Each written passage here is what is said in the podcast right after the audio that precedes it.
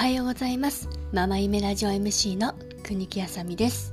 普段はインスタグラママとしてたくさんの女性にインスタの楽しさを伝えるお仕事をしています。今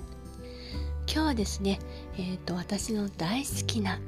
旦那さんのお話をしようと思います。皆さん結婚していますか？ね結婚してるね。やっぱママさんということでママ夢ラジオということで婚してる方が多い、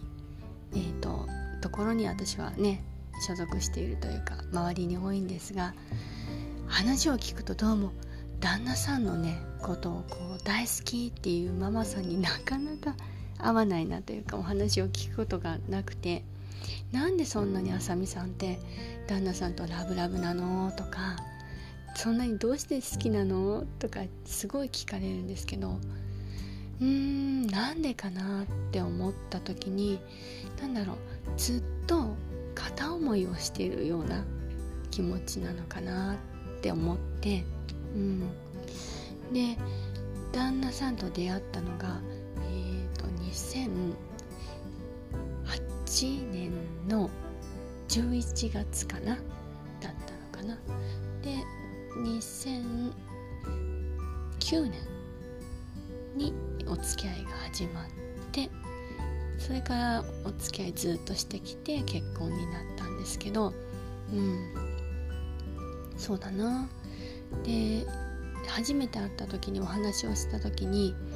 私はそんなにまあ最初ねちょっと外見がねちょっとマフィアのボスというかねちょっとこわもてな顔をしているので旦那さんがね。そんなにタイプっていう外見がねタイプっていう感じではなかったんですが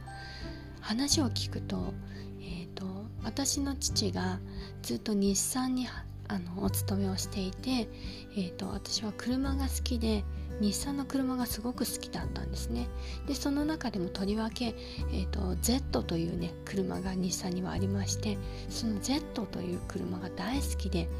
当時のスマホの待ち受けにしたぐらい好きだったんですね。でそういう話とかになった時に「え？っ?」ってなって「俺 Z 乗ってるよ」って言ったんですね「え？ー、でも Z ってめちゃくちゃ高いしえ？本当？言って。そしたら「うん本当。ででもちょっと普通の Z とは違うんだよね」って言ってたからじゃあちょっと見たいなと思ってじゃあもしよかったら今度見せてくださいって言ってその初めて会った日は、えーと、バイバイっていうかそういう感じでまた会うかどうかなと思ってたんですけどやっぱその Z にちょっとね私はやっぱ乗ってみたいなっていうのがあったので興味があってじゃあ次会いましょうみたいになってで桜木町ですよね横浜の。うん。にねえっ、ー、とじゃあ待ち合わせしましょうって言った時に行ったら駅前にねこう Z が止めてあるわけですよ。ね、かっこいいスポーツカーですよ。でえー、あれ？と思ったら「いやお待たせ」なんて言ってこう中から出てきたらこうドアがですね普通は横にこう横というかパタンってスポーツカーなので2ドアで開くんですけど旦那さんの乗ってたその Z は上にウィーンって何ていうのかなこうウィーンって羽みたいに広がる感じの開き方をして「えー、何これ?」みたいな。でえっ、ー、とその乗せてもらったらもう車内はもう革張りのなんだろうキャメル色のシートで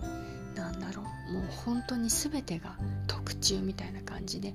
私の思い描いていた Z を超えてきたんですね。すごいなと思って。でこうなんだかカーステレオっていうのかな。もうどんどんどんどんやっぱりね音響も良くて。でこうクラクションの音からえっ、ー、とタイヤの、ね、ホイールとかもう全てをこだわっていて。でライトもやっぱちょっと違うわけですよ。すごいねって言ったら「あ分かる」なんて言って。でこの車ちょっと賞取ってるんだよね。え？賞を取ってる？うん、なんとかオートサロンで賞を取って雑誌に載ったりしたんだよねって言って。で当時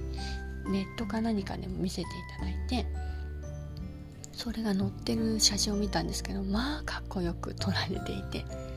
うーんと思って。すごいなとでなんかそれからこう普通にお話をして、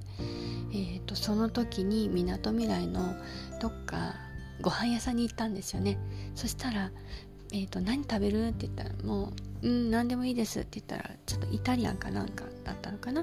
その時にですねこうピザが出たんですね。こうコースみたいな感じ。なんかそしたらね私ちょっと旦那さんのことをやっぱりちょっと好きなので意識をしたらなかなかご飯食べれなくてあんま食べなかったら「どうしたの?」って言われて「うーん」とか言ってさ「ピザの耳の部分硬いよね食べれないね」って言って「俺もここ食べれないから残していいよ」って言ってなんか自分は本当はさっきまで食べてたのに私のこう食べら食べれなさを見てピザの耳を自分も残し始めたんですよ。23枚。